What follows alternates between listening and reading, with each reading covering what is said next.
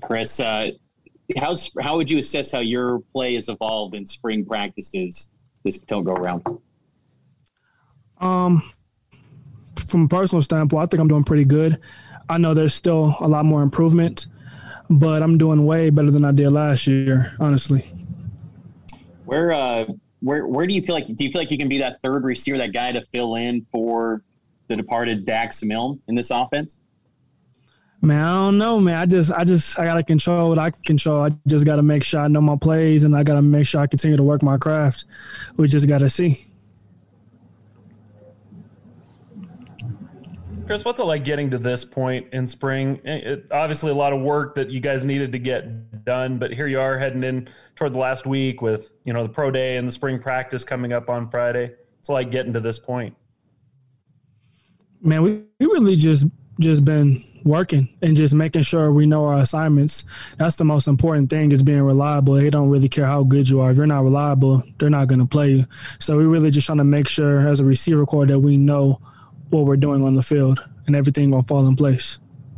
What do you feel like you take from your experience last year to build on going into this year? Because you know you, you, want your opportunities, obviously. So, mm-hmm. so what do you have to build on to to get to that point where you get? Just being reliable. That's that's all it really is. That leads over into the real world as well. If you're not reliable, you can't do business with people. So that's really the main thing, just being reliable so the coaches can trust you. All right, Jake, and then Jay. Chris, uh, obviously you're a guy who came in last year, really learned the ropes, but now that a guy like Dax Milne exit, do you see it as an opportunity for you to move up the depth chart? And have you used this spring to do that? Yeah, I do see it as an opportunity to move up, and um, I have been working pretty hard. I know I still need a lot more to improve on.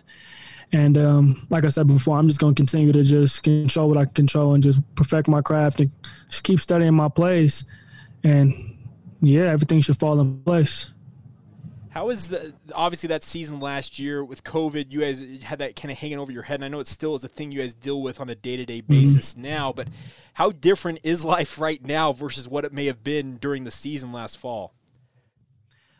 Well, I think the cases um, have dropped, so it's been a little better. Like I have more time to actually learn the playbook. Um, last year I didn't get a chance to do spring ball. This year I do, so I have more time to just learn the system and learn how the coaches want me to do things. But last year it was we had to learn quick. Everything was just moving really fast. We had to wear those masks over our helmets. Couldn't breathe, but it's way better this year.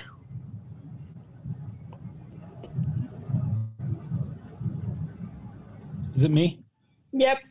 Chris, with with Zach and Dax and Brady moving on, and Tristan Hodge and others, who are the leaders on offense this year? Who do you consider the guys that are in leadership roles?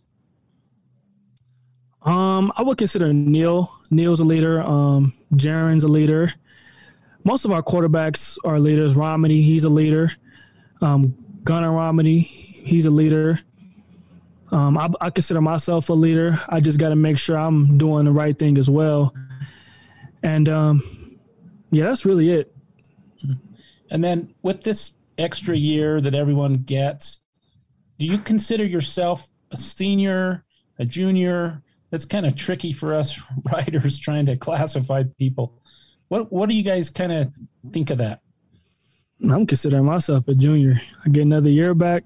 I'm a junior. Well, as of right now, you're planning on playing this year and next. Yeah, as of right now. Okay. All right, let's go. Last two questions, Jared and then Mitch. Along those lines, Chris, um, Kalani was talking about how he wants guys who want to go to the NFL. He wants you guys to pursue those dreams and and chase them, and wants a lot of players that are are making that leap to the next level. What does that mean to you coming into the program and and you know seeing this push and maybe seeing you know seeing the growth that way? Um, well, from a personal standpoint, the goal is to make it to the NFL. But honestly, I'm not committed to the product. I'm committed to the process, and therefore that means basically, if I wasn't to make the NFL, it wouldn't change my work ethic. Football has taught me work ethic. So even if God got a different plan for me, I'm going to continue to work at whatever God want me to do. And yeah, but the goal is the NFL. That's the goal. Chris, uh, what can you tell us about these quarterbacks that are passing the rock to you every single practice? Uh, what do you feel stands out to maybe each one of these four guys? I think they're all great quarterbacks. They all have their own style of play. Um, some may be more athletic than others. Some they just have a different style. But honestly, they all work very hard. They all rotate. They all do their job, in my opinion.